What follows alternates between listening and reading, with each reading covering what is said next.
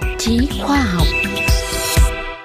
Từ ngàn xưa, kể cả từ thời cổ đại, con người vẫn cố tìm cách giải đáp những bí ẩn, khó hiểu của giấc mơ. Trong đêm chúng ta mơ thấy nhiều chuyện, thế mà sáng dậy có những người chẳng còn nhớ gì cả, những người khác lại nhớ như in, kể lại vanh vách, cứ như là vừa mới xem một bộ phim. Có những người mơ lại những chuyện họ đã thấy trong ngày, những người khác thì mơ những chuyện mà ngày hôm sau mới xảy ra, cứ như thể là có ai báo trước cho mình. Trước đây, Freud, cha đẻ của phân tâm học, cho rằng giấc mơ phản ánh những ham muốn bị ức chế trong chúng ta. Nhưng bây giờ thì các nhà nghiên cứu thấy rằng giấc mơ phản ánh không chỉ những ước muốn mà cả những nỗi lo sợ, nỗi thất vọng, không chỉ gợi lên những kỷ niệm mà còn dự phóng để ta chuẩn bị cho những tình huống tốt đẹp hoặc đáng sợ sau này. Nói cách khác, giấc mơ thường mang tính dự báo. Cũng trong nỗ lực nhằm giải đáp những câu hỏi mà giấc mơ đặt ra, ông Toby Nathan, giám đốc tâm lý học lâm sàng Đại học Paris 8 vừa cho xuất bản tại Pháp một cuốn sách tựa đề Những bí mật trong các giấc mơ của bạn. Nhân dịp này, ban Pháp ngữ đài RFI có mời giáo sư Toby Nathan đến tham gia một chương trình mà trong đó ông cũng đã trả lời trực tiếp qua điện thoại và giải mộng cho một số thính giả RFI ở châu Phi. Chương trình đã được phát vào ngày 3 tháng Giêng vừa qua. Quý thính giả đang theo dõi tạp chí khoa học Tuy là một giáo sư về tâm lý học, nhưng thỉnh thoảng qua điện thoại, ông Tubinatan cũng tìm cách giải mộng cho một số người không phải là bệnh nhân của ông. Nhưng theo giáo sư Nathan, đừng nên tin vào những từ điển giải mộng, vì đối với ông, đó chỉ là những cuốn sách nhảm nhí. Giáo sư Nathan nhắc lại rằng, nhờ những nghiên cứu về thần kinh học, nay người ta biết rằng giấc ngủ được chia thành nhiều giai đoạn, và trong những giai đoạn đó diễn ra những giấc mơ dài mà đôi khi trở thành những câu chuyện. Trong giai đoạn nghịch paradoxal của giấc ngủ, các cơ tạm thời bị liệt. Lúc đó, bộ não bừng tỉnh, cơ quan sinh dục cũng vậy, và đôi mắt thì bắt đầu cử động nhanh, xoay chuyển về mọi phía. Đó là giai đoạn mà bộ não thu thập những hình ảnh, những cảm giác, những từ ngữ, rồi kết hợp chúng để sáng tác những tái hiện mới. Theo giáo sư Nathan, không phải là chúng ta nằm mơ, mà làm như có một cái gì đó, một cỗ máy nào đó, hoặc một vị thần nào đó trình bày cho chúng ta một thực tế giống như là thật. Trả lời RFI Pháp ngữ, giáo sư Toby Nathan cho rằng giấc mơ nào cũng mang tính dự báo cho ngày hôm sau. Aujourd'hui, les gens à qui font des recherches actuelles sur le rêve pensent que những người nghiên cứu về giấc mơ nghĩ rằng giấc mơ là một hình thức chuẩn bị tinh thần của chúng ta cho ngày hôm sau. Giấc mơ cố giải đáp những câu hỏi mà chúng ta đặt ra. Nó giống như là những dự báo vì chúng ta cố dự đoán xem những gì có thể sẽ xảy ra với mình. Như vậy, tất cả các giấc mơ đều phần nào mang tính chất báo hiệu. Kịch bản bình thường một một giấc mơ nêu lên là nếu trong cuộc sống thực của ta chuyện đó xảy ra thì nó sẽ xảy ra như thế nào. Tôi đã nghe kể về nhiều giấc mơ và trong đó có một số giấc mơ rất kỳ lạ nhưng không thể kiểm chứng được. Chẳng hạn có một phụ nữ kể với tôi rằng trong suốt nhiều năm trời bà thường nằm mơ thấy một con đường. Bà đi trên con đường đó rồi dừng lại trước một ngôi nhà và nhìn căn nhà ấy.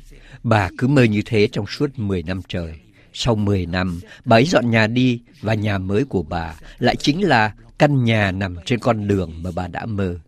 Thật tình thì tôi chẳng biết giải thích như thế nào. Dẫu sao, những câu chuyện giống như trên chứng minh một điều rằng giấc mơ là nhằm chuẩn bị cho tương lai, chuẩn bị về mặt tinh thần cho chúng ta đối phó với những gì có thể xảy ra ngày hôm sau. à ce qui peut nous arriver le lendemain. Quý thính giả đang theo dõi tạp chí khoa học Nhưng vì sao không phải ai cũng nhớ mình đã mơ những gì đêm trước? Giáo sư Tubinathan cho rằng chúng ta chỉ nhớ về giấc mơ khi chúng ta thật sự quan tâm đến nó. Je me souviens de plusieurs rêves dans mes nuits. C'est mon travail. C'est- Et ça, ça, ça s'est beaucoup euh, aggravé, je vais dire. Tôi nhớ được nhiều giấc mơ trong cùng một đêm và ngày càng nhớ nhiều hơn kể từ khi tôi viết hai cuốn sách về giấc mơ. Điều đó chứng minh rằng chúng ta có thể nhớ được những gì mà chúng ta đã mơ khi chúng ta thực sự quan tâm tới nó. Đêm qua tôi đã có một giấc mơ mà tôi dự định sẽ ghi vào một cuốn sách. Tôi đã mơ thấy có một người có thể từ xa làm di chuyển một đồ vật. Mọi người hỏi rằng có phải anh ta dùng suy nghĩ để làm như thế hay không, thì anh ta bảo đâu có, tôi chỉ nhờ một làn gió làm dùm. Tôi tự nhủ, đây quả là một giấc mơ rất đẹp và tôi phải viết nó vào một cuốn sách. Ai cũng nghĩ là mình sẽ nhớ như in những gì mình nằm mơ thấy. Thế mà sau đó chúng ta lại quên bẵng Bình thường thì chúng ta nhớ giấc mơ cuối cùng, tức là giấc mơ ngay trước lúc chúng ta thức dậy. Nên nhớ rằng giấc mơ được tạo ra cũng nhằm đánh thức chúng ta dậy. Giấc mơ thường hướng về ngày hôm sau, chuẩn bị cho chúng ta thức dậy. Nếu trong chúng ta có 5 giấc mơ trong một đêm ngủ 8 tiếng chẳng hạn, thì sau mỗi một giấc mơ đó, chúng ta gần như đã thức dậy. Khi có một giấc mơ gây ấn tượng thật mạnh, nó sẽ làm chúng ta tỉnh ngủ hoàn toàn. Lúc đó, nên mở mắt ra và ghi giấc mơ lại ngay, rồi sau đó ngủ lại nếu muốn.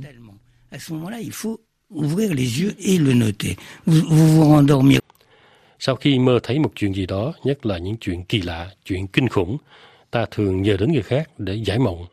Theo giáo sư Toby Nathan, nhiều người trong chúng ta có thể kể cho người khác nghe về giấc mơ của mình một cách thoải mái vì nghĩ rằng đó không hẳn là chuyện thầm kín của cá nhân. C'est beaucoup plus difficile à quelqu'un de raconter le rêve éveillé qu'il a fait, Thật c'est-à-dire khó cho một người rêvasse. kể những gì mà họ đang mơ mộng, chẳng hạn như đang mơ mộng gặp được người mà mình yêu thầm trộm nhớ. Đó là những điều rất thầm kín mà chẳng ai muốn kể ra. Nhưng kể một giấc mơ thì dễ hơn, bởi vì ai cũng nghĩ là thật ra không phải là chúng ta muốn mơ như vậy. Làm như có một cái gì đó áp đặt những hình ảnh lên chúng ta. Chúng ta không có trách nhiệm gì về giấc mơ đó cả. Cho nên chúng ta có thể kể nó như là một sự kiện không liên hệ gì đến chúng ta, chứ không phải là một cái gì đó thầm kín. Tuy thực ra là nó có biểu lộ ra những điều thầm kín, nhưng chúng ta cứ cảm nhận giấc mơ là một cái gì đó không liên can đến chúng ta. euh, spontanément, c'est que c'est étranger à. Tùy theo nền văn hóa, chủng tộc, cảm nhận về giấc mơ cũng khác nhau. Có thể là cùng mơ thấy nước lục, nhưng người thổ dân Úc hay người Eskimo dĩ nhiên là mơ không giống nhau, cũng như sẽ không có cùng cách diễn giải nội dung của giấc mơ. Theo giáo sư Toby Nathan, cách xử lý giấc mơ cũng khác nhau tùy theo xã hội. Dans toutes les sociétés, il y a une façon de traiter le rêve. Ça ne veut pas dire que la même façon. Hein. Et parfois, Trong mọi xã hội đều có cách thức xử lý giấc mơ, nhưng không giống nhau, thậm chí khác biệt nhau hoàn toàn. Những gì mà tôi thấy ở châu Phi, cụ thể là ở Guinea và Burundi, hai nước mà tôi đã sống, cũng như tại những nơi mà tôi đã viếng thăm, những thầy giải mộng làm công việc giống như là kê toa thuốc.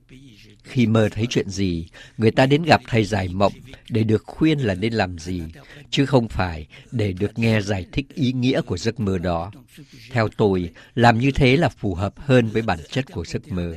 Giấc mơ chính là nhằm hướng dẫn cho chúng ta trong cuộc sống. à la nature du rêve.